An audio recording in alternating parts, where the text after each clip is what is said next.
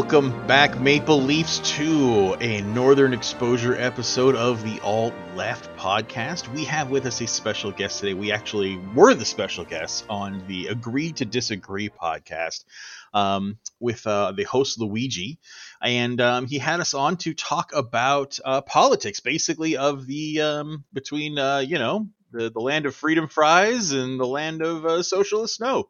So we talked about it. We talked about masks. We talked about social contract. We talked about COVID. We talked about truckers. Uh, and we talked a whole lot about maple fucking syrup. And it was delicious and delightful. So I hope you enjoy it. That's it. Yeah. And spoiler alert, we absolutely ended up agreeing to disagree.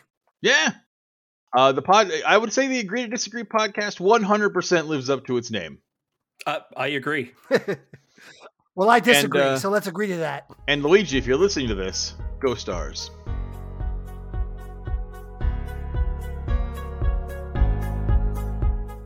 Welcome, everybody, to episode 53 of the Agree to Disagree podcast show, where we discuss current events, politics, pop culture, and social issues.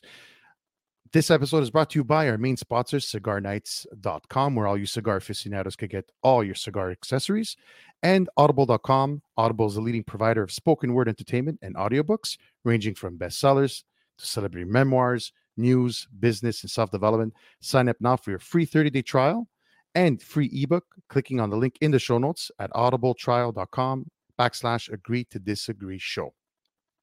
My guests this evening guys uh, are the co-host of the alt left podcast. So let me read a little bit uh, their, their description on their show on their youtube page which which i actually loved. So this is you know when i read this this description of their show is one of the reasons why i wanted to have them on on my podcast tonight. So american politics is a lot like a war when you have two opposing sides, pitfalls and dangers are everywhere in between. Can you really be sure you're on the right side?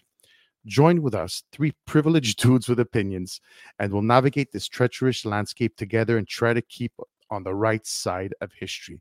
Guys, give a warm welcome, a big warm, even though it's freezing in Canada, Canadian welcome to Matt, Chris, and Kay. Let me bring them on to the screen here.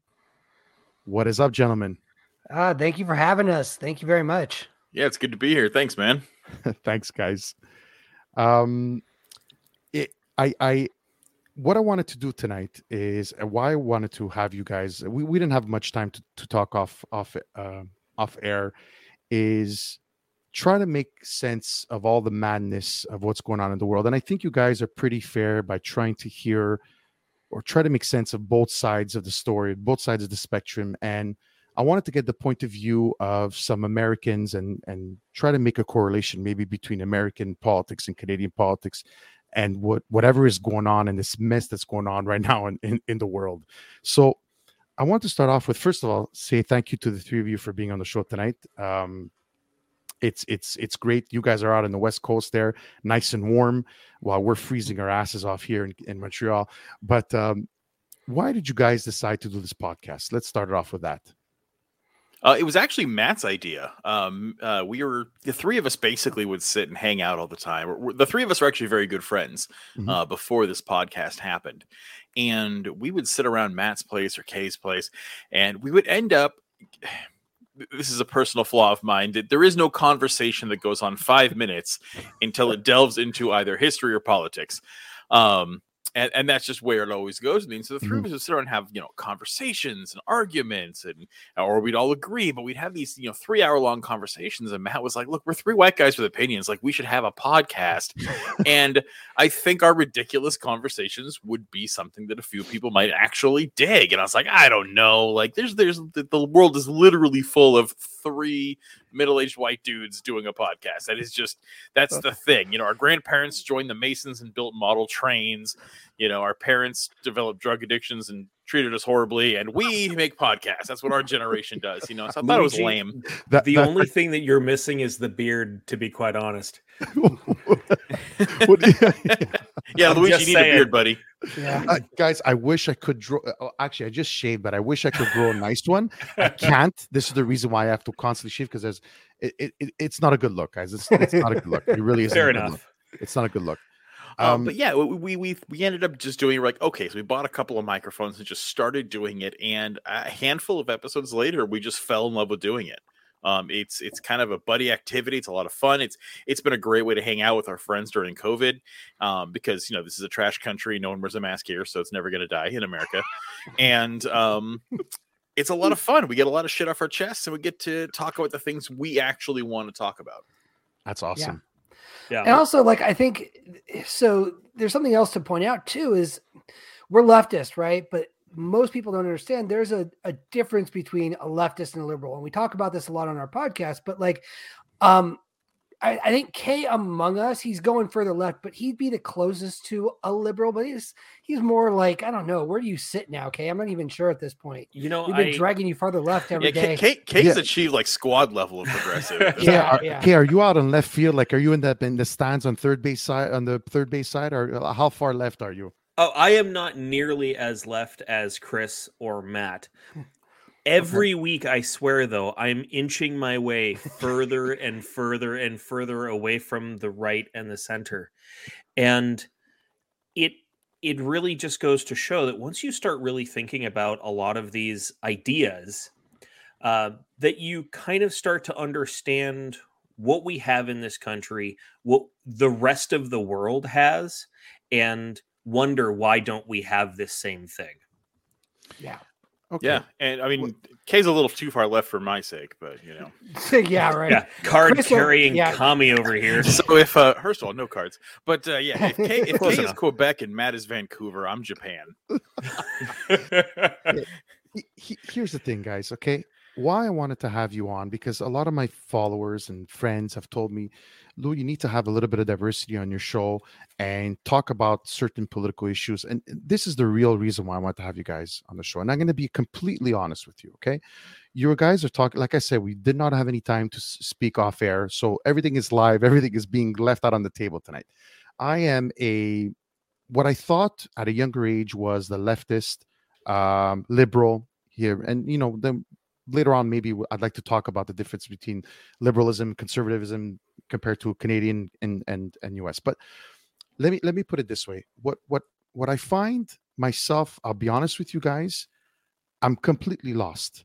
I I I don't know where I belong, and I don't think I'm alone here. I don't think I belong on the right. I don't think I belong on the left. I don't even think I belong in the middle. I, I'm think I'm just a mishmash of beliefs, whatever comes, and and I'm almost like I look at myself. I'm like Luigi, what the hell's wrong with you, man? The fuck you can't figure out what you believe in. So I don't know. I'm I'm I'm not having you guys on the show tonight to try to help me figure this out. But I'm just trying to do the shows to see that all those people that feel lost out there, number one, and number two, that people that have various viewpoints could sit down, in this case on StreamYard, and have a civil conversation.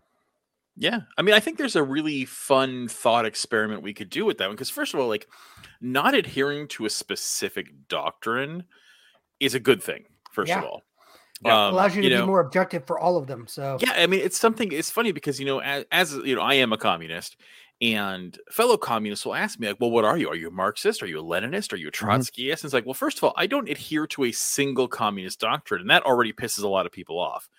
Um, the one I do think is the best is Thomas Sankara, which nobody knows about. But Mhm. like at the end of the day, it's like I think if you if you lock yourself too much into a dogmatic, specific opinion, that's not free thought. That's a religion. Um, so I think Luigi, if your if your views are all over the place, that means you're someone who is willing to find their personal truth. Whether or not people will disagree with it or not, that's up to them. But if you're willing to find out things you believe in that you think are universally true for yourself in your political spectrum, and you hold to them regardless of what your political party or your peers might think, that's that's a sign of intelligence. That's independence. That's a good thing. But here, so here's the thing: what if, for example, in the states or even in Canada, that there is no party that I can relate to anymore? That- Same. That, that, Yeah. Same in the U.S. I don't have a party that I can relate to here. exactly right. Especially you guys, you're technically a two-party system. I mean, Oh, we're God, it- yeah. yeah. I mean, for all intents and purposes, we got four on the national level. We got Yeah. five, six, Green Party, whatever, marijuana party. But for all intents and purposes, we got two. We got the liberals and we got the conservatives. Yep. The NDP never has a chance. The Bloc Québécois never has a chance. Don't get me started on that because I'm gonna start flipping tables. Um, you know, and I'm a Québécois. All right. So, so yeah. Um, so, so, so what happens when right? So if, if you want, if I want to have my say in things, when I basically I go vote just because I okay, let me have my vote. I, I gotta participate in this democracy. But really, nothing, no, none of them really deserve my vote, or I don't feel like I belong anywhere. So, am I really contributing to the system, guys? Yeah, and, and that's a good question to ask. And I got to tell you, I I feel the same way. Is not having a party I care about. And again, the Liberal Party in the United States is not truly even a liberal party. At you all. know, in Canada, you have, a, you have a liberal party, you have a conservative party. In the United States, we have a conservative party and a fascist party.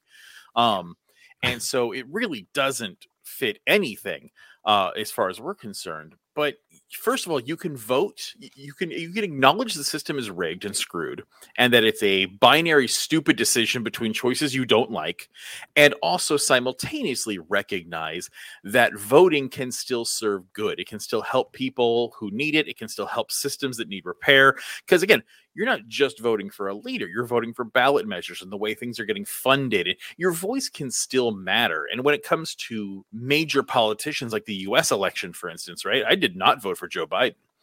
Joe Biden is a terrible, awful conservative. That doesn't mean I support Trump. I didn't vote for him either. I voted for a tiny third party candidate. Now, do I recognize that my vote didn't actually push anyone into power? Of course. But I also recognize that my lack of a voice can be heard. And that can mean something that the Democrats don't get my voice just because they're not the fascists. Well said. Well said. Sort of like the. Sorry, you want to say something? No, Matt? no, I was just yeah, co-signing. That's all. Uh, sort of like you know i was talking to a friend of mine actually today and it's like it, it's almost as we feel here in canada like the lesser of two evils i hate that i mm-hmm. have to have that as an option what does it say to us? And you know what i'm afraid of guys? And and i'd love to feel that sentiment because i see everything is and I, and I follow us politics not as much as i do canadian politics but i do because i mean i'm, I'm, I'm aware of what's going on. Um do you feel and this is what i'm afraid of is that people are losing faith in democracy in in their voices being heard and feeling alienated feeling left out and where that could potentially lead to? Yeah, I, I mean, I think a lot of people are, and for good reason. Um, we're losing faith in the the the you know in, in the bus driver because he's asleep at the wheel. Uh, we have a political system that does not care about us at this point. You know, and I think both the Canada and the U.S. are on not the same but similar trajectories on this matter when it comes to the government growing and no longer caring about popular opinion. And I think that's a worldwide issue. I don't think it's a Canadian issue, an American issue. That's happening everywhere. Um, as global as the globalization increases in capitalism, we have governments that become multinational and they stop caring about their citizenry. And I think not supporting something that does not serve you is first of all it's the essence of freedom and democracy because to say like i mean again on the record to be honest i'm actually not the biggest fan of democracy but if we're going to say democracy is great and freedom is perfect then we have to recognize the ability to throw off a government that no longer serves us. I mean, that's what that's what the Canadians did. I mean, the Canadians left the the the, the British Empire for that reason. So did the Americans. I mean, the idea that this government doesn't serve me and I'm going to build one that does is how Western democracy works. we've swayed so far from those days Yeah, oh yeah, big time. you have yeah, we have. you we you have no idea and, and, and i'm talking for canada right now i mean right now if at this point i feel like if the government official tells us jump off a bridge and i don't know 95% of the population is going to say which bridge that's you know i mean not not to say that i don't know if you guys know what's going on right now with this convoy for freedom have you heard about this No, I have not. I- I have heard about this. Okay, so uh, le- le- this is basically a movement that started with the truckers when our prime minister um, tried to pass a vaccine mandate for truck drivers passing the border. Okay, within Canadian drivers going into uh, the states, coming back, had to do quarantine, had to be vaccinated, so on and so forth. I don't know where this started. This this uh, freedom convoy. It started out west, and now everyone, all these apparently is about uh, fifty to seventy-five thousand trucks that are all descending into Ottawa, where our parliament is, and uh, roughly estimates are it's about I don't know how many hundred kilometers long this convoy with over 500,000 people that are descending on the national uh, capital uh, and demanding the end of mandates and masks and everything. I, and as a Canadian, where we are traditionally a very peaceful country, as you guys know, um, as long as you're white. Oh, for sure. Uh, it, it, for sure. Uh, the only cannot, one that beats you on worst crimes against Indigenous people is us. Oh no, we're yeah, we, we yeah, you guys listen we could take the that's an, that's another story. I think we would have to have to have you guys back on that for just for another entirely our treatment of our indigenous um but that's another story like i said. But i've never seen anything like this never. And uh i just think people are completely tired fed up and and i wanted to ask you guys why has this this covid become so political. And why is it? So, it's insane. I don't know about you guys. It's so polarizing. I've never seen this. I'm 46. I've never seen anything like this in my lifetime. Never. Well, I mean, I think in a lot of ways you've seen. um I mean, this isn't just a single thing that happened overnight. This has been happening for a long time. Now, I think you can point your finger at, at various institutions, but in general, I think Western nations are, are have a growing distrust of science and and uh, experts. In the U.S., that's a big thing. We we we've shifted so hard that anybody that's considered an expert is immediately labeled as elitist and not worthy of trust. Um, so you've got that. There's no faith in, in, in, there was no faith in our political system. Now there's no faith in our scientific system either. Um, but we also have politicians that have rushed to po- politicize this issue. I mean, that's the thing. It's like it stopped being about public health and started being about my freedoms you know and and again I, I, can't speak to canada but here in the us that's always been a problem you know um the the the right in general and again i'm not going to be here and, and, try to demon i mean i will try to demonize the right because i think they're awful but i'm not saying the left is perfect either but here's the thing the right wins because they are able to stoke the fires of fear and hatred and they do that by political. I mean, look at right just recently, we've got Tucker Carlson on Fox News ranting that he can't fap to cartoon M and M's anymore because one of them doesn't have high heels. Like that's what he's raging about. And, and, again, they're, they're trying to twist that into a larger discussion about woke culture gone too far. But like that's the basis of what his argument is: is I can't fap to this green M and m anymore because they gave her shoes instead of heels, and the right just eats it up. And so, you know, the moment that right wing politicians get even an inkling of their base saying that they don't trust this vaccine, they'll jump on it and say, well, if you don't want to have the vaccine, you shouldn't have to have the vaccine. And it's your right to deny the vaccine. And what you've got then is a situation where everybody who lacks empathy, and there's a lot of them, have mm-hmm. made this about them. You know, when mm-hmm. there's overwhelming evidence that this is safe, effective, and it works, but we can't get it to work because there's 30% to 40% of this country that doesn't want to do it, you know? And when you're and that's how these issues become politicized. It's it's really what it is, is politicians, it's one of the things they're good at is they find out what their base is angry about and just keep stoking that furnace. Well, and I also think there's another piece to this as well, because if you remember in the Spanish, well, not if you remember, but anyone who's read about this, if, you, if you remember it, then I was there. I was there. Um, but the Spanish flu, you know, 100 years ago, killed a shit ton of people. It was actually more deadly per case than COVID is. Um, and the United States had anti-mask leagues. I don't know where Canada stood on it, but we had the same issue here. And I don't think it's that people are more individualistic than they were 100 years ago. I still think probably the numbers basically are about the same of who's a garbage person with zero empathy and who's not. Mm-hmm. Um, but I think it, there's so there's this theory called the monkey sphere is what it's commonly known as. I don't know what the actual like psychological theory is called but they were called the monkey spheres. Primates have uh, uh, depending on their intelligence and species a certain amount of others they can consider valid alive having mm-hmm. feelings having needs right? There is you know th- this monkey can have 17 other beings that it can think about when they're not in front of them and they will care about their well-being and that kind of thing and humans have you know it's, it's over 100 but there's only so many people you can actually consider human beings when they're not sitting in front of you. Um, and there's a limit to that. And that's kind of one of the problems with a populated world. And it used to be that if you were a jackass in your town or your village or your community and you did something super shitty, they would beat you to death and the problem was solved. And fear of that kept you in line. And that's where that social contract comes in. But what these people have is I'm the asshole and I don't want to wear a mask. And so rather than well, is this the majority opinion in my community? You can go online. Now there's an online community where you can find a million voices, and that becomes your community. Those become the others. That becomes the narrative that you see as a reality. This is where echo chambers come in.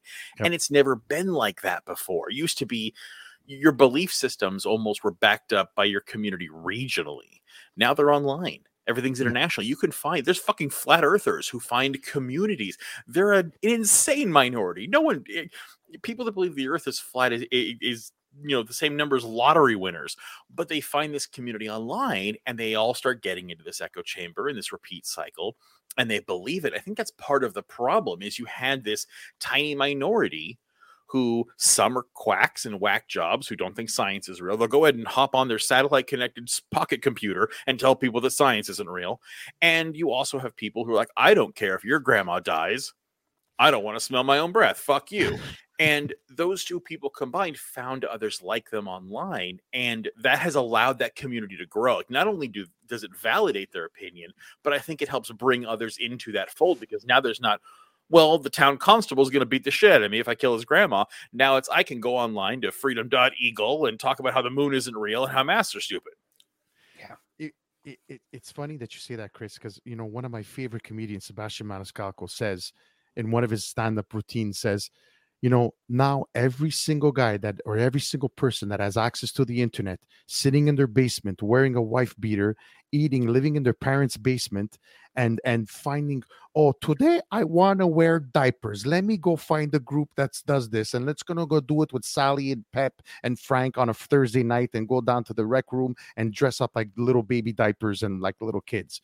So this is, you see, so so the the problem here I see is is how far is this going to go? Because like i said just to go back to, to to circle back to what i was saying before is at what point does it become dangerous? Because like i said i've never seen guys correct me if i'm wrong uh, the united states as polarized as oh, yeah. as as right now. I've yeah. never seen canada this polarized ever before. A lot has to do with our prime minister. And let me give you another example guys just in case you don't know. Our prime minister, liberal prime minister, okay, calls this convoy heading to Ottawa uh, a fringe minority with unacceptable views, um, potentially terrorists with dangerous views, and any anti vaxxer, doesn't matter how you feel about it, says this on a national televised show that the majority of these anti vaxxers are fringe misogynists, and racists. Now, going back to what you were saying before again, how dangerous does this become when a politician, lo and behold, the, the leader of your country is saying this and they're, they're, they're experts at divisive politics? So, how, sorry, go ahead. I was just going to say that. I mean, here's the thing: is if you want to talk about who's more dangerous, Justin Trudeau isn't out there spreading germs on doorknobs with this rhetoric you have truckers who are gathering in mass for the sole purpose of refusing to use safety equipment. I mean, this is would you so what if they wanted to take the brakes off their trucks? At that point, would it be dangerous enough? I mean, because that's the line we need to draw. Is yeah, it's not Trudeau saying they're terrorists. Because I hate to break it to you, that's exactly what they are. Because what is terrorism? Terrorism is using violence or the threat of violence to accomplish a fringe political goal. And that's exactly what they are doing. They are gathering in mass in their giant trucks for mm-hmm. the sole purpose of intimidating and forcing. Now, that doesn't even bother me. It's kind of like people talk about the January 6th, you know, riot here in the United States. Mm-hmm. It doesn't piss me off that people stormed the Capitol. It pisses me off that people stormed the Capitol to install a dictator. If they were storming the Capitol to give everyone health care, I'd be into it. But so it's like I think there's a time and a place for this stuff, but to, to say who's dangerous here, it's not Trudeau. Maybe well, maybe it's a little exaggerated, but I'm sorry.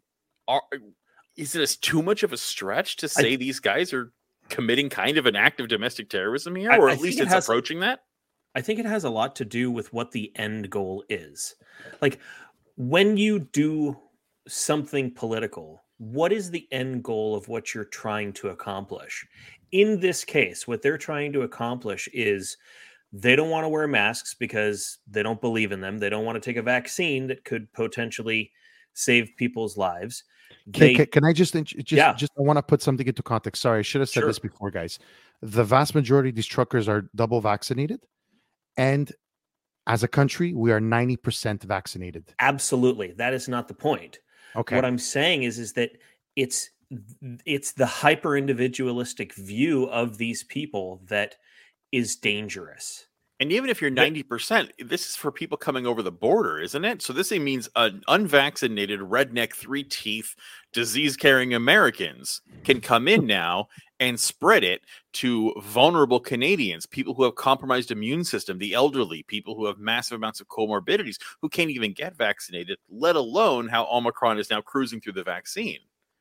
Yeah. So there is harm here. So so it's it's to me it's it's literally about what's the end goal.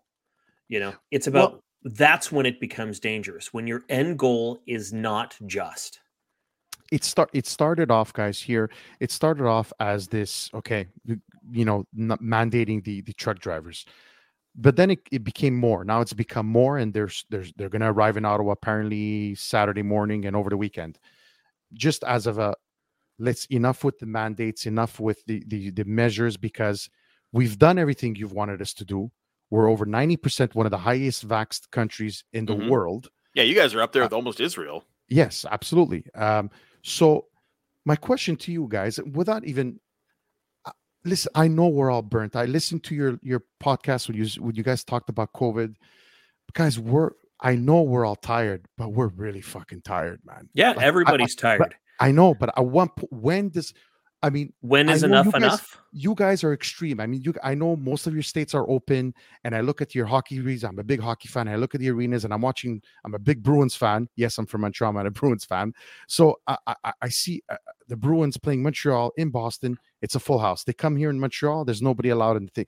I, it just nothing makes sense to me, guys. Yeah, When and- is And we're Yeah. dying in record So- numbers. So so when is enough enough? Is that the question you're asking? Because I- in my eyes, when enough is enough is when people stop dying. I am Okay. okay with wearing a mask as long as people are dying. I am okay with getting as many boosters or shots as necessary, staying in my home and not going out to bars and doing risky things, having risky behavior until people stop dying. And the the thing is is that as long as you're going to continue to go out and do those things, you are engaging in risky behavior. You are doing something that is against your own well-being. And, so and- when is enough enough? I don't know. For me, it still isn't enough. Yeah, Okay. and, again, what if we take something that's completely harmless and legal, right? It's legal to wear a purple hat in Canada, right? Yeah. Okay, wear all the purple hats you want. People wear purple hats, nothing bad happens. Well, tomorrow something changes in the universe, and whenever someone straps on a purple hat, their likelihood of horribly murdering someone goes up. And at a certain point, after millions have died, the government says, you know what? Until this changes, no more fucking purple hats. And a whole bunch of truckers start fucking crying like children because they can't wear their special purple hats. It's like, well, your purple hat is fucking killing people. And that's the problem. So it's like, yeah, I agree with you. We need to be careful about draconian measures that do infringe on our freedoms. That is a fair point. But, you know, the old saying goes, your freedom to swing your arm stops at my face. And as soon as your freedom impacts the lives, health, and mortality of others, you don't have that freedom. It's legal to go shooting here in the United States. I take my gun, I go to a shooting Mhm. range. Mhm. It's not legal to do that in a church or in a school or in the street because I will kill someone. And that's the difference. We accept regulations for massive public safety that kills people. But these again, these truckers have to have their air brakes checked. These truckers have to have pre-trips done on their vehicles. They have to have insurance. They have to have inspections. So we've already said that your freedom to travel can be compromised for public safety. Why is this different?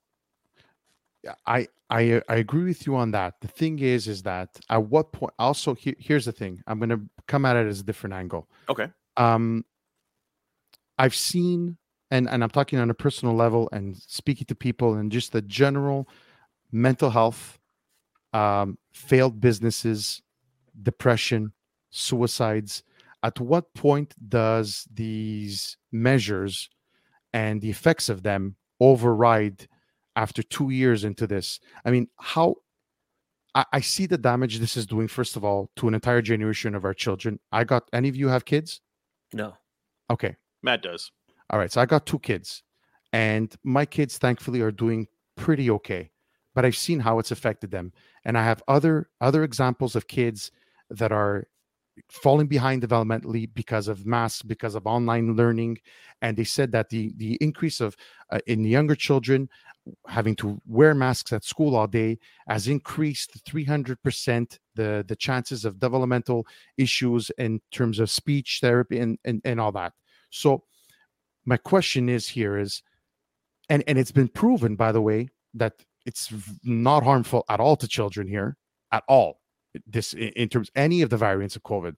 So all of this put together the damage that's been and it's is it really going to be you know tally they're really really look at these numbers how much damage is being created by this well and can't we have can't we have like a middle ground well, let's ask two things. First of all, uh, uh is is because we have something that's subjective, right? The, the emotional damage to children. That's something we can talk about. That, that there's nuance there, but let's talk about fact. No, it, it is quite showing that the Omicron is still far safer for children than adults but it yeah. is still putting kids in the hospital. And the hate to break it to you, even if you recover from COVID, your oxygen levels deplete that people are having brain damage. It can be slight, but there are going to be long term effects of this that we don't quite know yet. And so to say that it's not dangerous at all to children is just factually incorrect. It's far less dangerous to children. That's something we can talk about.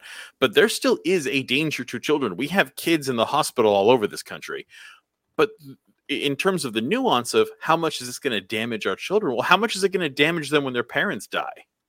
I mean, you want to talk about a kid having emotional damage because they didn't go to fucking prom. What happens when they're an orphan? Is that less damaging?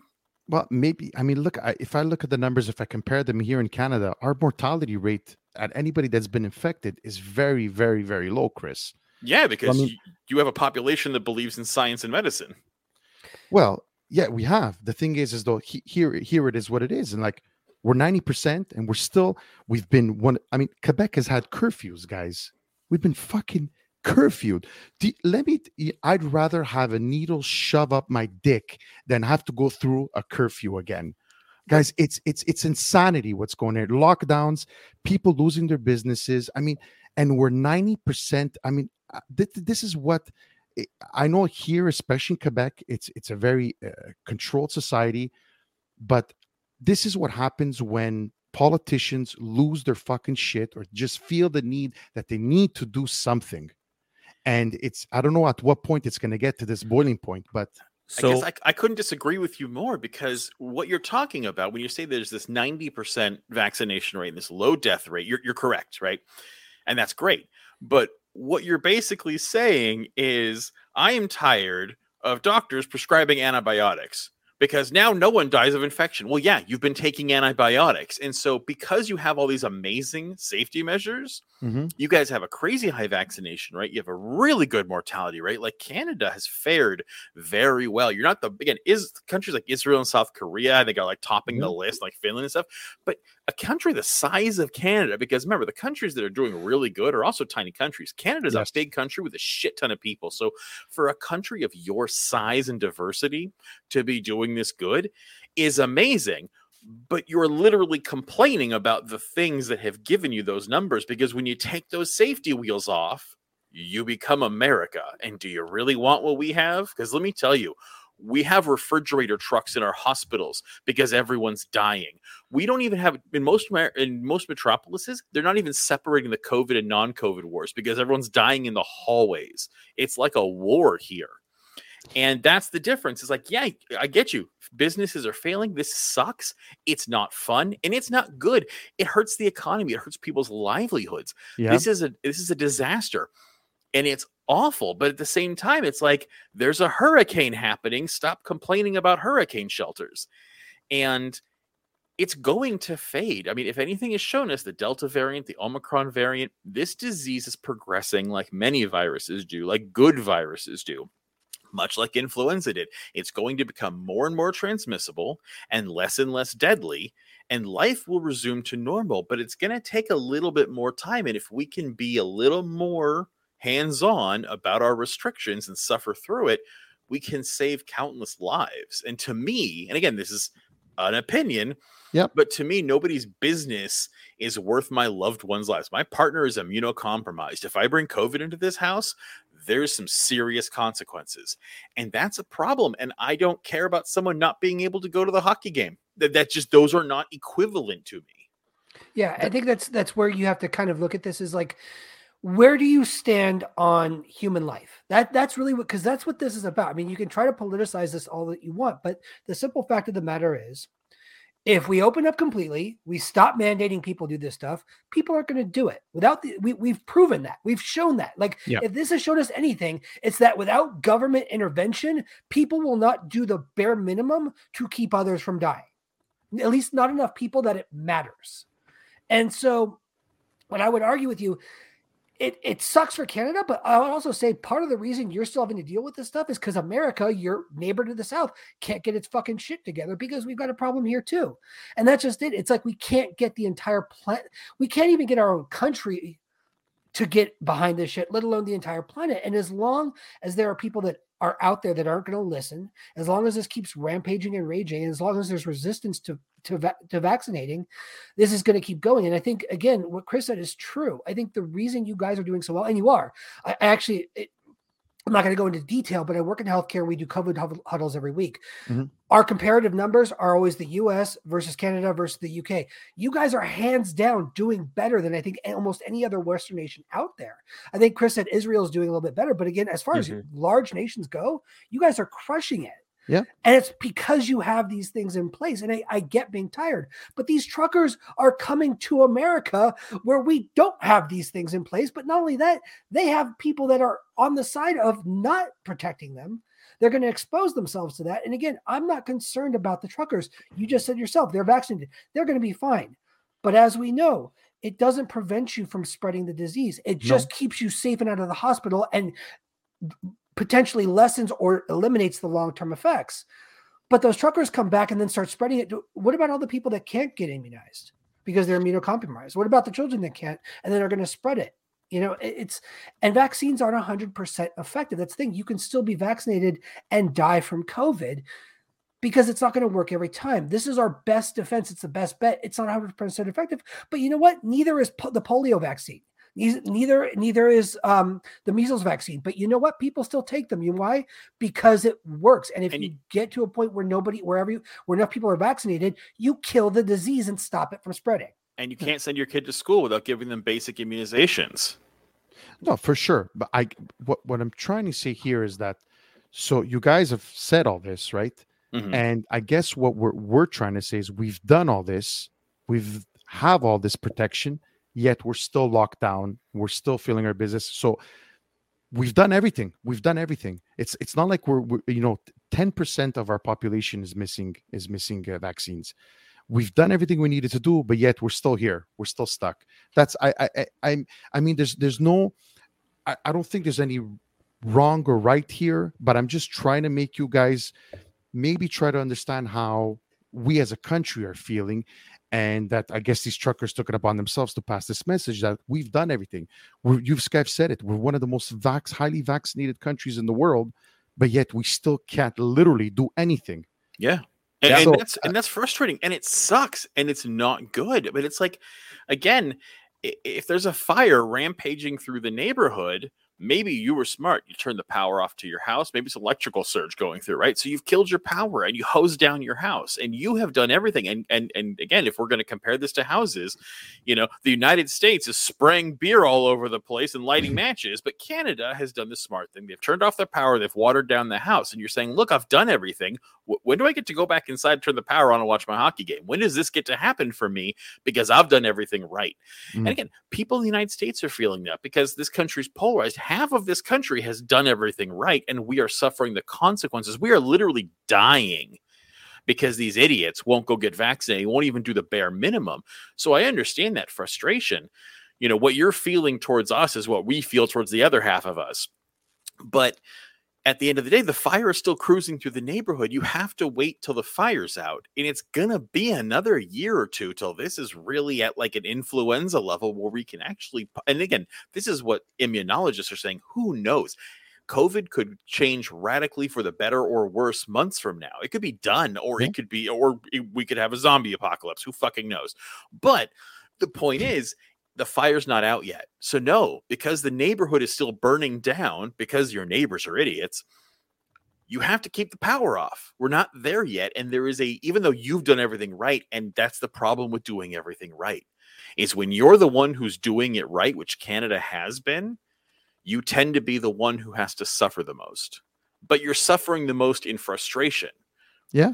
We're suffering the most in death. And I think everyone's paying a price for this. And it's not fair. Canada should not be paying the price for the misdeeds of the United States and other countries. Because in all, all you guys have done it right and you shouldn't have to be. Um, but that's where we are. It doesn't because something's not fair doesn't change the reality of it. And the reality of it is the fire is still going, so you can't turn your power back on yet. Well, I got a hypothetical question for you. Sure. Let let's say okay, so let's say this big protest ekes out a result and there's a compromise. And the compromise is this. Okay, because Canada's done their due diligence, we're going to shut down our borders completely. So there's not going to be any international travel for anyone. It's all going to be in house. But the plus side is there's no more mandates and you guys get to walk around and do whatever you want. All right. Do you think your economy is going to survive that? No, we've already No. tried it. Yeah, exactly. so what we have here is a situation where even though you're doing it right, you are dependent on that international travel, but that international travel opens you back up. So let's say you get everything you want, everything opens up completely, and then your numbers spike, and all of a sudden, again, I'm, I'm, I'm it's hypothetical, but what happens if you guys then all of a sudden have the highest death toll of any nation in the world? Is it then like, oh, I wish we had listened to them, or is it like that's acceptable for me to go out and have a good time? Because again, I'm taking this to the extreme, but that's where our thought process is. We're Mhm.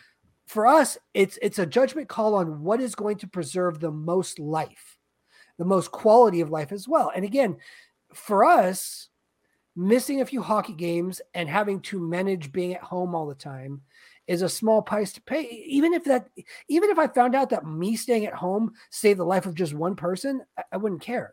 It- It's worth it to me. That, that's the thing. It don't. It doesn't matter to me, and I'm going to speak for Chris and Kay here, but I don't think it matters to them either.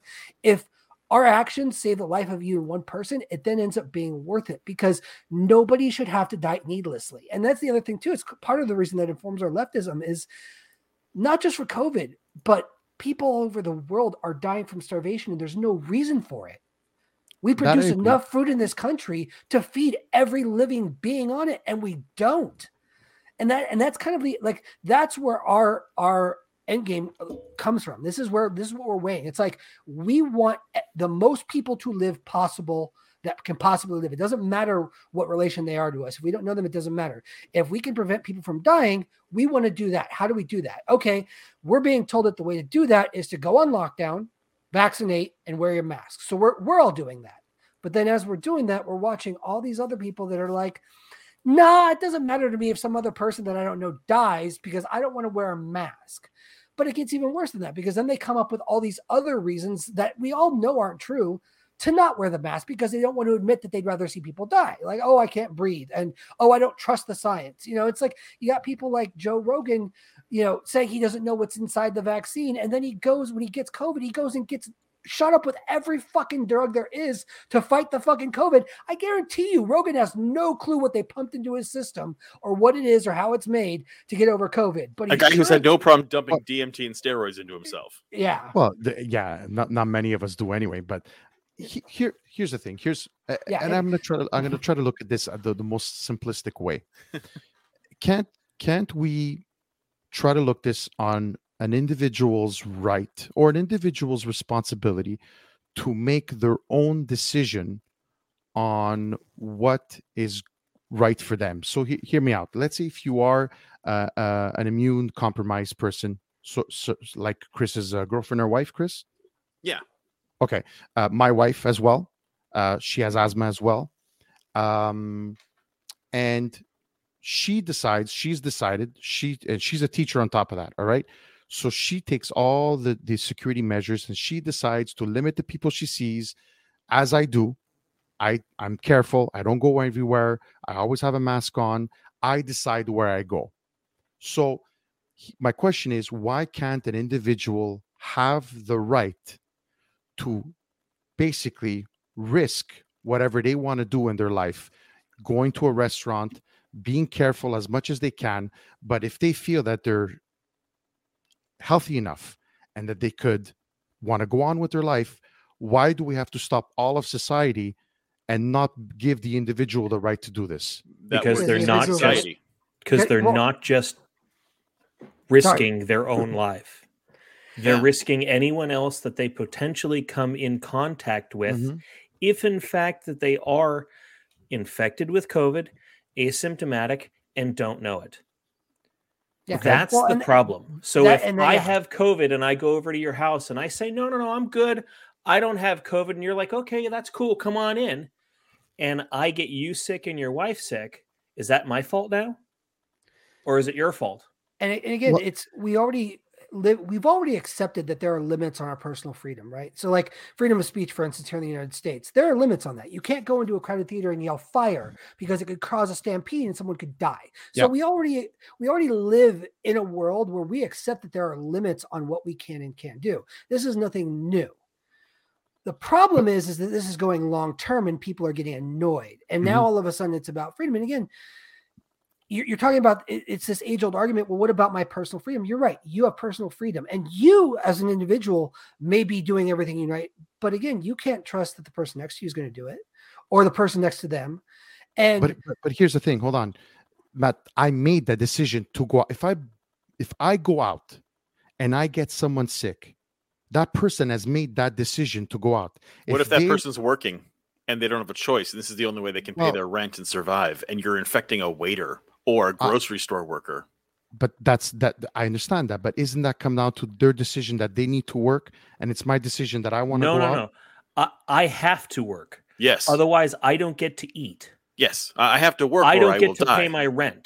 okay I Yeah, don't get is- to to do any of those other things. I can either go to work, be essential, do my job, potentially get infected by some other person that doesn't care about anyone else other than themselves, and then I'm the one who has to pay that price. Yeah. Now, if you're I'm talking about paying the price of So my own here's the health thing, I because just- I ju- you didn't want to continue to keep me safe. so here's the thing i want to so if that person does get sick because they have to go to work they can't work from uh, as a waiter at home like like luckily i am able to work from home Mhm. so what's he then he doesn't work then he still can't pay the rent yeah, because there's not Yeah, enough so, but, so, so but I so- could have paid the rent if you'd have wear if you'd have worn your mask and not infected me.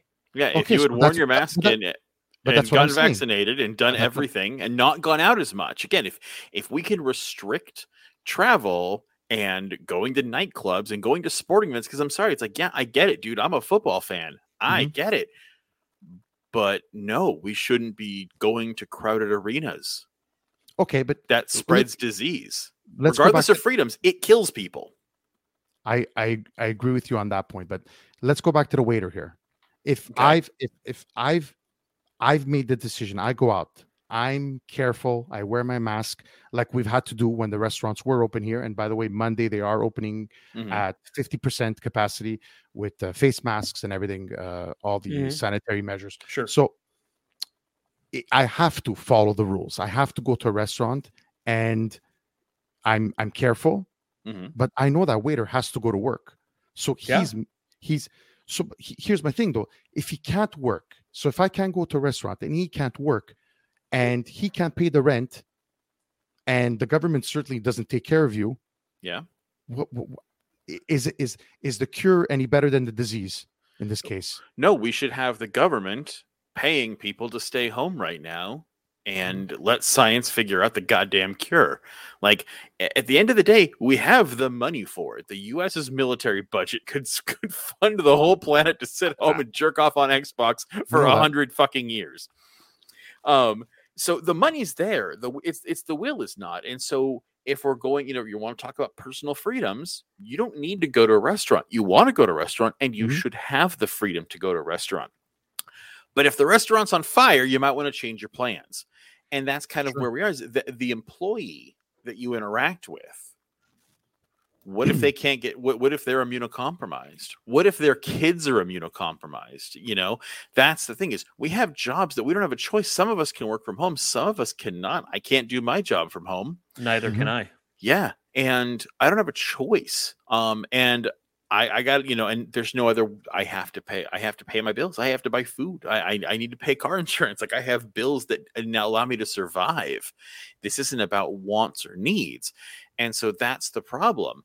Is you you making that personal decision? That's fine, and that is your personal freedom as long as it doesn't affect anyone else. And if you lived in a server private server world where it was just you, and it was only robots at the restaurant, I'd say hmm. open up that restaurant, do it because you're not putting anyone else at risk and you're allowed to risk your own life as much as you want. I think seatbelt laws are stupid because you should have the right to not wear a seatbelt if you don't want to. You shouldn't have to wear a helmet.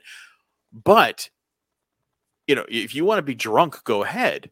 And if you're the only person on the entire farm, I don't have a problem with you drunk driving. But if you're driving through the city, you're not allowed to Of course. if well you have the you have the right to travel but you need a driver's license because you'll kill someone. And that's where we're at is this harms people. Do, do you do you see do you guys see uh not an end but uh, this division uh, whether it be in in your country in my country um this division getting back to normal i mean how where do you guys see this going and, and I'm, what do you I'm not- mean by division? do you getting mean by covid or do you mean like the political division going No, on I'm in the ta- I'm world talking, I'm talking in general. I'm talking in general, more on the political side here, uh, because it, it obviously it's it's streaming into into COVID because everything Yeah. is p- politicized. So, you know, I'm I'm I'm really afraid. I'm really afraid for the future, guys. I'm I'm not gonna lie. You know, there was rumblings. You know, uh, you know the Americans look like they're uh, you know one step away from civil war. uh-huh. Um, Yeah. Yeah. hmm that's you where know, we go uh, and so so yeah.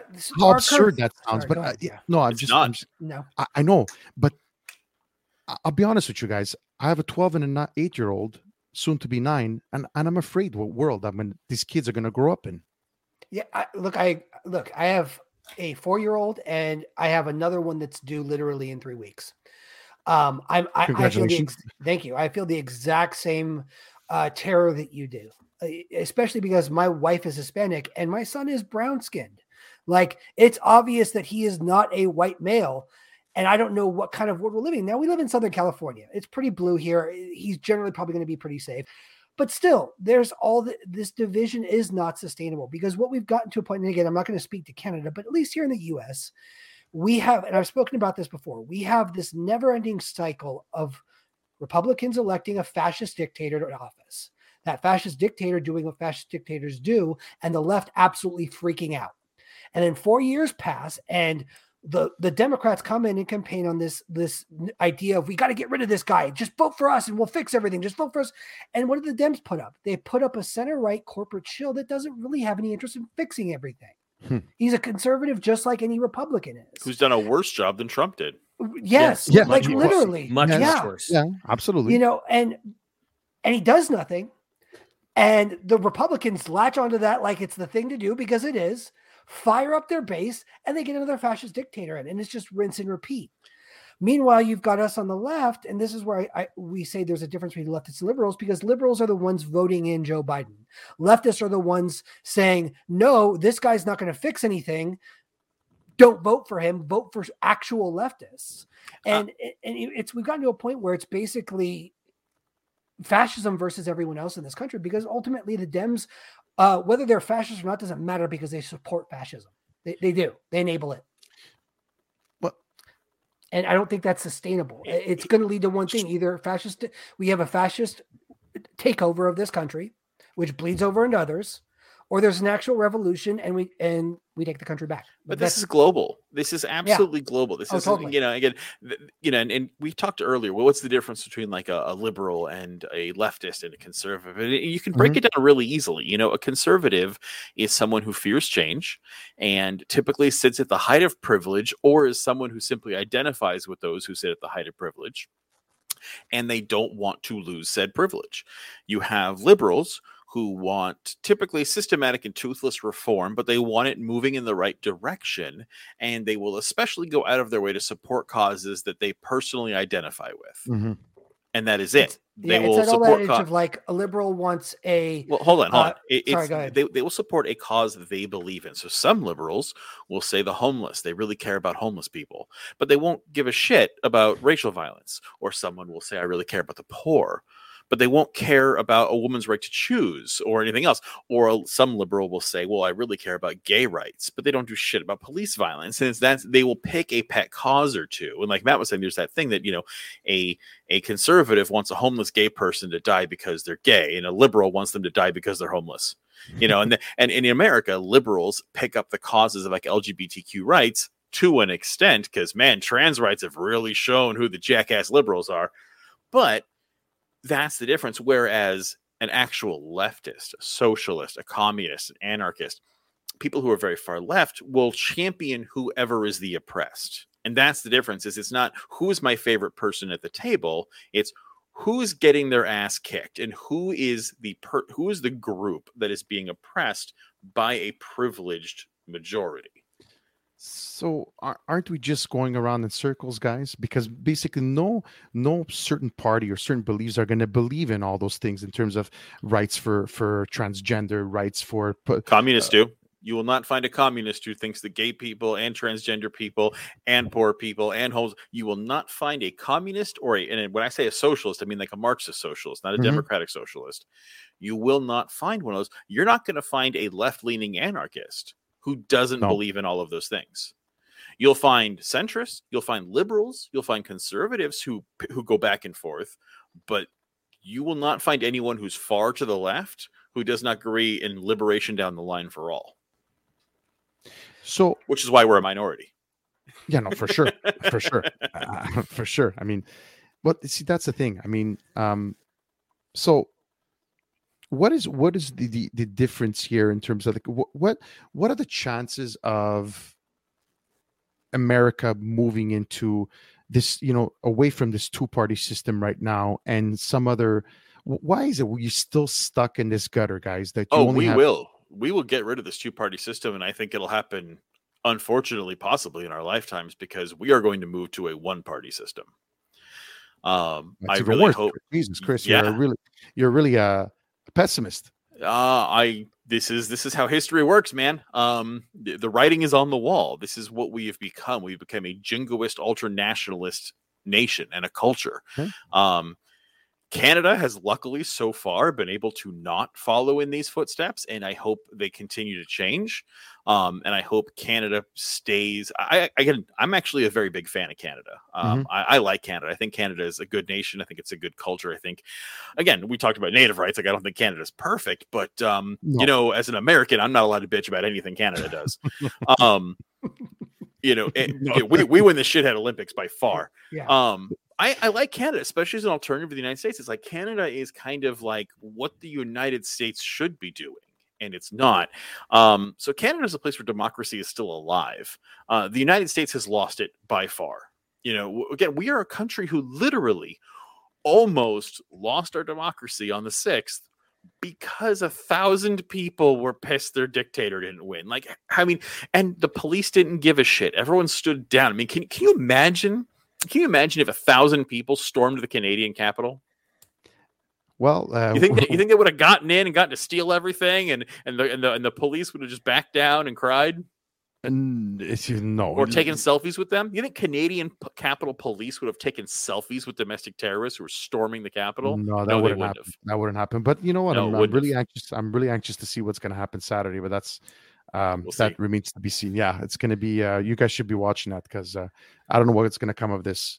But anyway, like the writing is on the wall, and this is who America is becoming. And we've talked about this before, and the United States was not ready to become a civilized nation yet. We just weren't. The, the United States is a backwater, right wing, crazy, religious, theocratic, redneck nation of idiots. That's who we always were. And then we happened to get in at World War II and be separated by oceans and were safe, and we became this economic and war powerhouse out of nowhere. And I have I've said it before. I equate it to a kid who found his dad's gun. That was us. All of a sudden, we ramped up our steel production and invented nukes, and America just claimed dibs on the ocean and Mm. we took over the world. And it's not going to last. And that's because we have not become a culture that can. You know, Canada has evolved into a culture that can handle civilized democracy. The United States never had to learn those hard lessons yet. We were too, you know, again, we were young, but so is Canada, but it's a different culture. Canada wasn't founded on a theological uh, you know, a, a theological fascist dictatorship where the United States was. Hmm. And again, it's just we're not there and we never had that. And so the United States will collapse and we are we're seeing the beginning of it now. The United States will absolutely collapse under its own weight and we're probably going to look a lot more like Russia. Um, when the Soviet Union collapsed, where the rich and powerful and the mobsters will take over. Mhm. Well, you mentioned it before, right, Chris? I King mean, Bezos, that's what'll happen. Yeah, what you said it before, right? History always tends to repeat itself, and every great empire came to an end. Uh-huh. I don't, I don't wish it for you guys, but um, I do. I mean- it needs to. It's good for the world. We, we're destroying the planet. yeah, we are. Well, I mean, th- I think we we just uh, collectively are. I Yeah, think but- we collectively are. I mean, insatiable needs for. I think we're too many.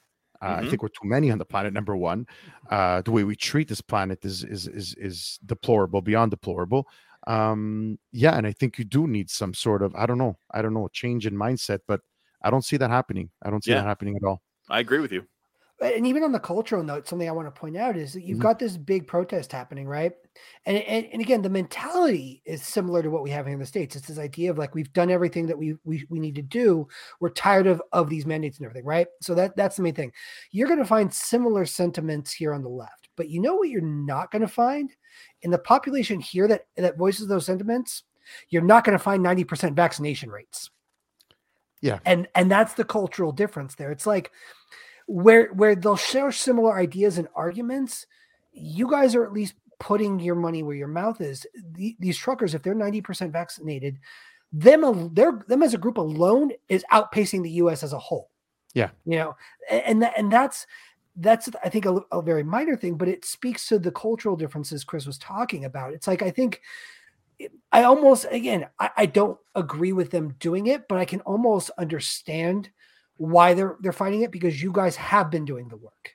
You know, have. and, and, I- and and it is it is unfair to ask for you guys to keep doing the work when everybody else isn't. But you know what?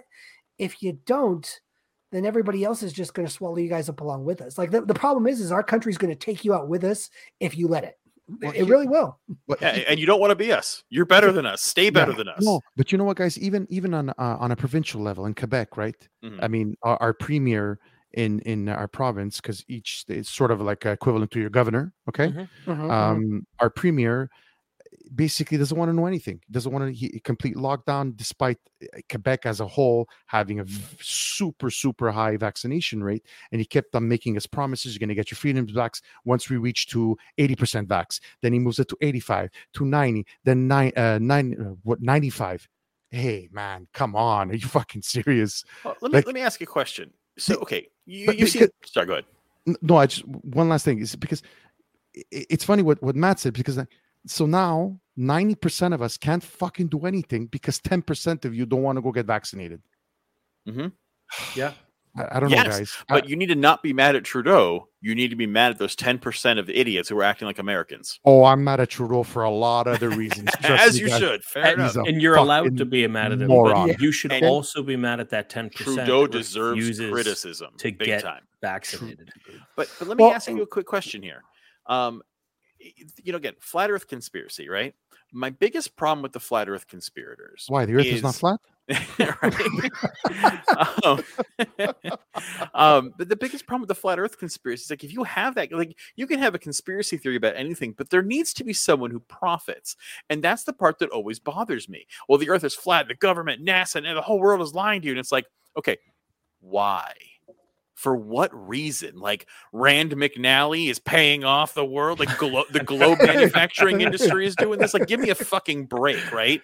you know and that's the problem that's where it really falls apart and it's the same thing with this like these mass mandates it's like if we only look at it as a how does this affect my personal liberties as a citizen it's a valid argument because these are major draconian um, uh, restrictions on your liberty and i'm not going to deny that they're not however if we widen the picture but why? And it's literally just trying to stop innocent people from dying. And it's temporary. And if we can temporarily, and again, I agree with you. And this this is where the government has screwed up is there needs to be you know you keep saying they keep moving the goalposts Yeah. but they're moving the goalposts with science and statistics now the second that changes i will pick up a torch and join you you know but as long as that's going with the world immunization of science on what these goalposts need to be to save the most amount of lives in a temporary global plague eh, I- I'm, I'm okay i'm okay with sacrificing my liberties if it saves innocent lives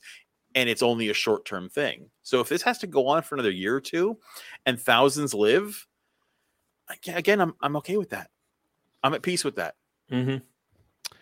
um we we you know what i you know what i love about having these discussions is that we could always agree to disagree on a few things Absolutely.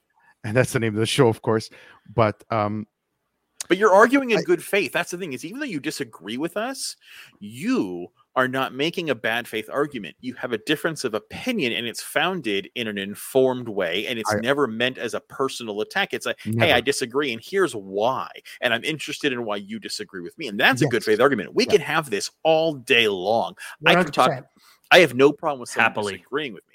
What I have a problem with is when someone is basically disagreeing for the purpose of of disagreeing, disagreeing or You they're know- making a bad faith argument about something else. They're straw manning, but you're not. W- w- your side, people who believe like you do, and I disagree, and everyone is coming from a place of legitimacy, and that's fine. That's okay. That's great. We should have more conversations like that. yeah I, I i i uh, truly believe that because if if i've always said the reason why i started this podcast is to speak to people that think differently from me i only stand to learn. You know uh here a big thing in quebec is is language issues right? So i want to talk ab- i want to talk to separatists. I want to understand why they're they're separatists and why they believe quebec should be their own country. If i don't i'm never going to understand them. And so who the fuck am i to tell them how they should think or what they should do? Same Yeah. thing like why do you guys think the way you do? And this is the whole purpose of podcasting and have these long conversations. I mean, because it's so easy to point the finger and say, fuck you, you're an anti-vaxxer, you're an idiot, you don't know nothing, you're this, you're that, whatever. Um, I think it's it's very important. I think it's very important. I think there's not enough of it. And and that's what I find the saddest to be that because I see the state of the world that now friends can't even have civil conversations, family members can't even have civil conversations. It's it's it's something else. It's I don't know if you guys see the same thing. I Oh, yeah. find it- I find it Absolutely. really see the sad. Same I- same I- exact thing I personally know people who are alienated from their families because of this. Yeah. it, it- makes no sense, guys. It really Yeah. it- And- think about it. but that's the difference in the argument. See, you're coming with this, and and we we all agree on what reality is, right?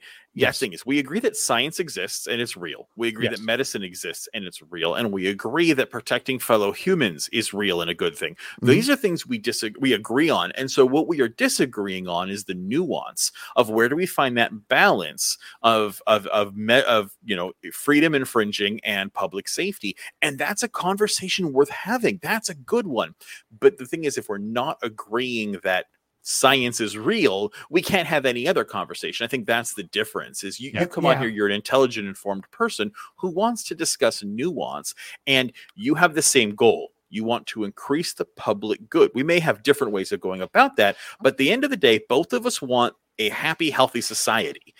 And when one person doesn't want that, when one person wants a terrible right wing white supremacist fascist dictatorship, you have to start a podcast called The Alt Left because you live in a mm-hmm. hellhole. Yeah. But sometimes we get to talk to people like you who actually give a shit about making a better society. And that nuance, that's a good conversation. Absolutely. I gotta find someone. now. I got to eh, do you guys know if there's an alt-right podcast? I gotta find them. Oh, have- there's They are- oh yeah. Oh, yeah. Throw a uh, stone, bro. Uh, Yeah. You're not going to find an intelligent conversation out of them, though. Okay, Yeah, well like, like we, we might have the conversation off air, but sorry, go ahead, Kay. No, Or no, not, I was just saying, uh, go ahead and throw a stone because you'll hit five or six of them, I'm sure. Yeah. Let No, I tell you, just like saying- you're getting a Canadian's view of American politics as someone who lives here, even in the most liberal areas. Like, I got to tell you, it is terrifying. This Oh nation is devolving quickly, and we are looking at the same. We are we are looking at history from hundred years ago, and it's really scary. I, it, is. I just find that yes, we are a, a young country here in Canada. The thing is, is that what I'm scared is that there's sentiments coming out, and you know, you had this prime minister has had three mandates in a row that he's won, but yet everybody hates him. So, which means doesn't make sense to me. It's re- it's actually pretty. It, it's it's I'm I'm I'm scared. Yeah. The guy's won three mandates in a row. How has he managed to win that? Number one, three in a row, where literally everybody cannot s- literally stand the sight of him, and and I've I've never been so embarrassed to be in a, Canadian on the World Forum the way this moron represents us. Um, Hey man, we got Trump, so it's like eh, at the end of the day, I'm like, you know, like I, I feel you, but like, look who we just got rid of, and then let's who, look who we got in his Yeah, all right, place. all and right. it's just Th- like, Biden's got a 30% approval rating and he won the election. And guess what? If Trump came back, he would win the next one. It- the, the fear of the other is a powerful tool. guys, can I? I, I just I want to end it on this, guys, and and honestly, this comes from a a, a, a good place within my heart. Mhm. Is Biden okay? Like I'm no, uh, No, honestly, guys, not I'm even. I'm, I'm, I'm, and I'm not even. I don't care if I'm genuinely. How is this man still? I mean, he didn't want to be president. Like, I, I know, No, but he, he guys, has no interest in being he's president. compromised. It's horrible Yeah. to watch. Oh yeah, it's it's aw- it's awful. So like Chris actually had a good analogy. I think it was like a couple weeks ago. Biden is to Dems what Bush Jr. was to Republicans. He's kind of an incompetent dolt that's got a lot of good handlers that are running things behind the scenes. And uh, does he have good handlers though? well, good in in- good in good in that He can't they're, they're keeping him That's upright. No. Not that they're good at managing running the country, but at- at keeping him upright. Um, uh, it's not hard. I mean, Yeah. we, we can Yeah. have Bernie's. we can have Bernie's exactly. yeah, exactly. But like, but again, but we also have a problem too. It's because for all the raging that liberals did against Trump and the Trumpers, they're just as dogmatic about supporting Biden. They refuse to see any like we argue more with liberals, liberal Democrats than we do with right wingers because they refuse to like we had Chris, you saw it. The, the thing I got into last night. Like I posted a, a thing on our Twitter that was just basically just kind of a bullet points of things that have like we still have kids in cages, like we're 100 seconds to midnight on the nuclear clock. Uh, you know, we still haven't gotten uh It's um, the vote blue no matter who yeah. crowd. If you're Yeah, not but- with us, you're against us. Yeah, well, that- that's just it. So I posted that really quickly, and some guy started just like, "You're just a GOP shill." And this is a guy that in his bio has, "I'm neither a Democrat nor a Republican. I'm just this, this, and this." And it's just like, even the people that want to present themselves as either in the middle or outside of this two-party bullcrap will rush to defend Biden because even the left buys into the right-wing rhetoric that he's some leftist extremist or that he's some socialist, but he's not. Well, and something know, I would. Oh, sorry, go ahead. Sorry, go. No, no, you're good. You're, Uh, that was well, pretty to, to answer that question of is Biden okay? What I really think has gone on here is you had, you know, again, the right wing has lost its mind because it has in most of the world. The US has led the charge, but let's Yeah. face it, this is happening all over Europe. This is happening everywhere. You have crazy neo Nazi fascist right wingers. I mean, look what's happening with Russia and the Ukraine. Everyone's saying, Yeah. oh, Russia's going to invade the Ukraine. It's like, okay, but the reason why they are is because the United States instilled a fascist dictatorship in 2014 and they're really tired of Nazi terrorists on their border. And it's like, well, I don't like Russia, but I get it.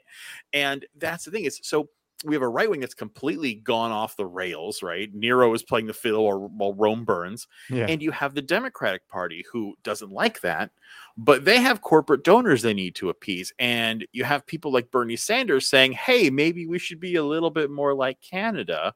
And that cannot be allowed to stand, not in not in not in freedom eagle big dick America. And so what did they do? They go, well, who could who could possibly win this? Um uh, Joe Biden. Joe Biden. People people remember him. It's nostalgic. Uncle Joe. Remember that guy who was funny and, and he was Obama's wingman. And we'll just bring we'll wheel him out. And poor poor you know poor Joe Biden was sitting at home going ah remember when I used to be able to be racist? No one cared. And and they went in and they went no and they smacked him over the head and they dragged him out and they said you will be fucking president because we can't let that goddamn moderate Bernie Sanders win. And No, they dragged him out and forced him. And he was like, fine. And so he did it for the good of the party because he's old school and he believes in all these old things that are outdated and no longer function. Remember, this is the same guy who didn't want school integration because he didn't want it to be a racial jungle. That's Joe fucking Biden, okay? And Quotes. yeah, Yeah, and they no, I- and they dragged him out and forced him into it. So what you have is an old man whose brain isn't working so hot anymore, who's literally got a gun in his back, and they're saying you will be president for four years, and if you die, at least you put a woman of color below you, and that's what you got. And and and it, you know what? We got what we got. and she and she went to school in Montreal. But uh, uh, but see, here's you want an, a Canadian perspective, okay, on looking at this man standing up there, literally suffering through dementia, or God knows whatever the fuck else is going through in that brain. And you have the rest of the world, and you know, I, I know you guys are gonna laugh at this, but obviously the rest of the world looking at here is the most powerful nation in the world, the beacon of of of democracy and and freedom, and and this is the best they could do. Oh yeah, I, I imagine to the rest of the world, it's like watching a monkey look down the barrel of a shotgun. Yeah, absolutely, it is. It really is. I, I, Yeah, and I- man.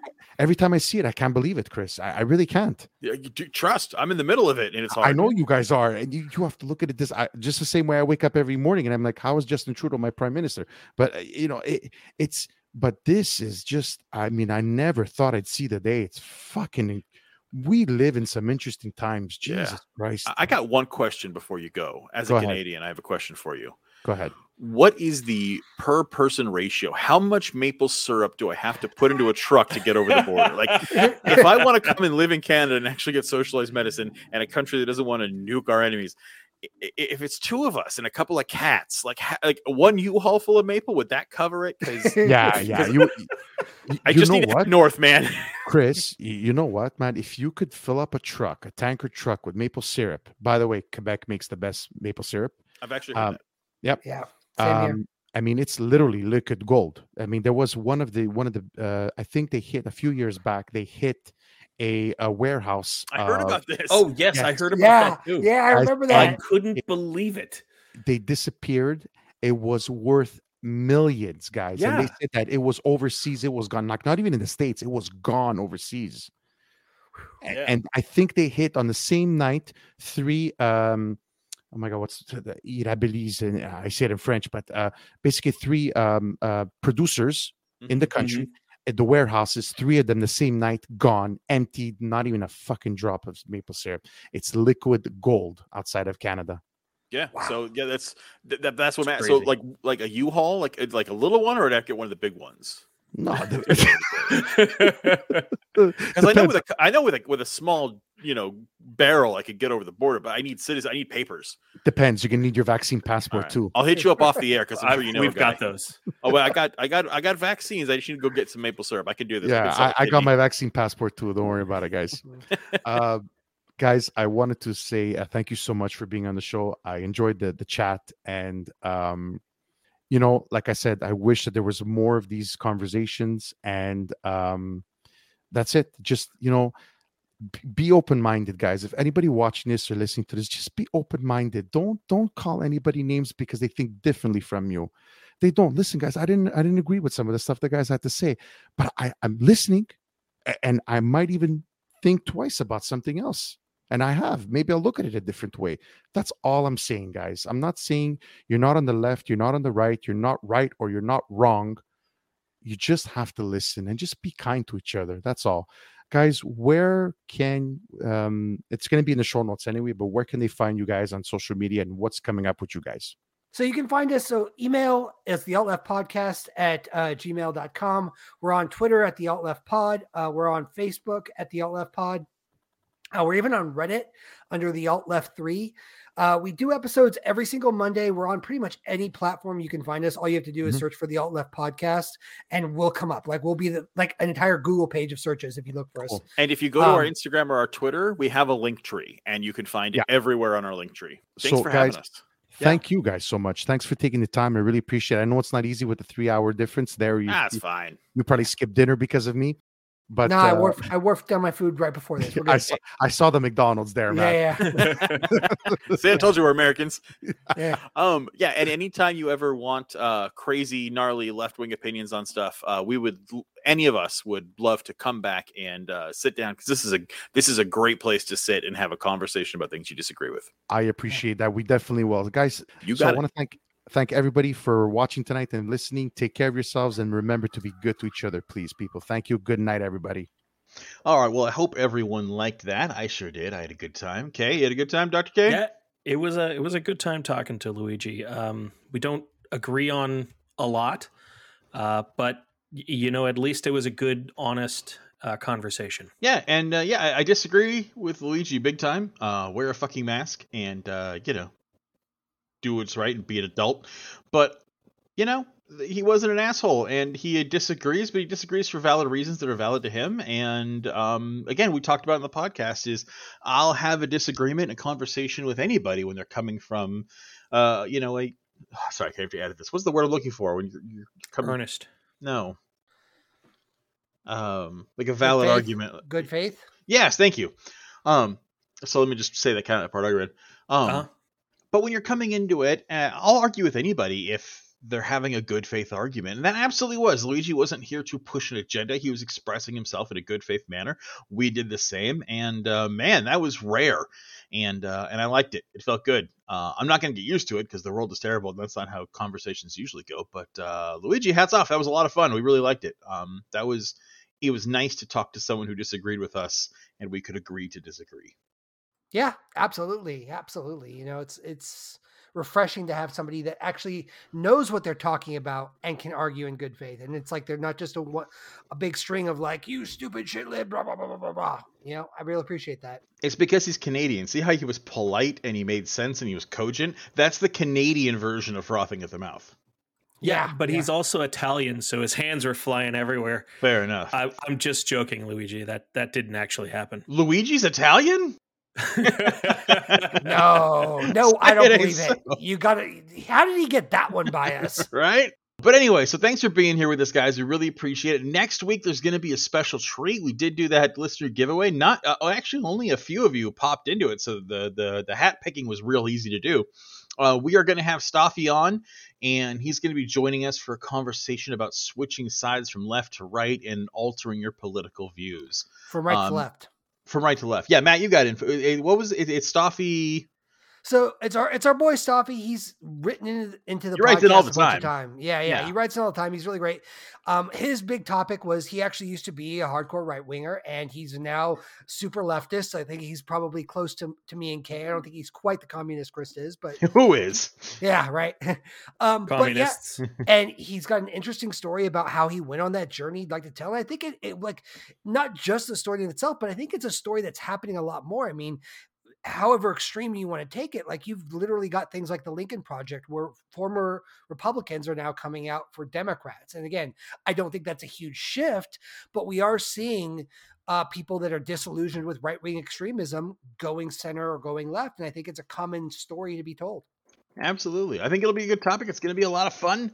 Uh, and if you wish that was you, well, start paying attention to the Twitter feed and uh, respond for the next one because uh, we love having guests on talking to people. So until then, uh, join us next week for that one. It's going to be a ton of fun. Uh, and hang in there. I know the world is still on fire, and we're probably going to go to war with Russia, but who cares? Stick around for the alt left. We'll keep you up to date on it. Until then, take care of yourselves, take care of each other, and remember, kids, the revolution is you.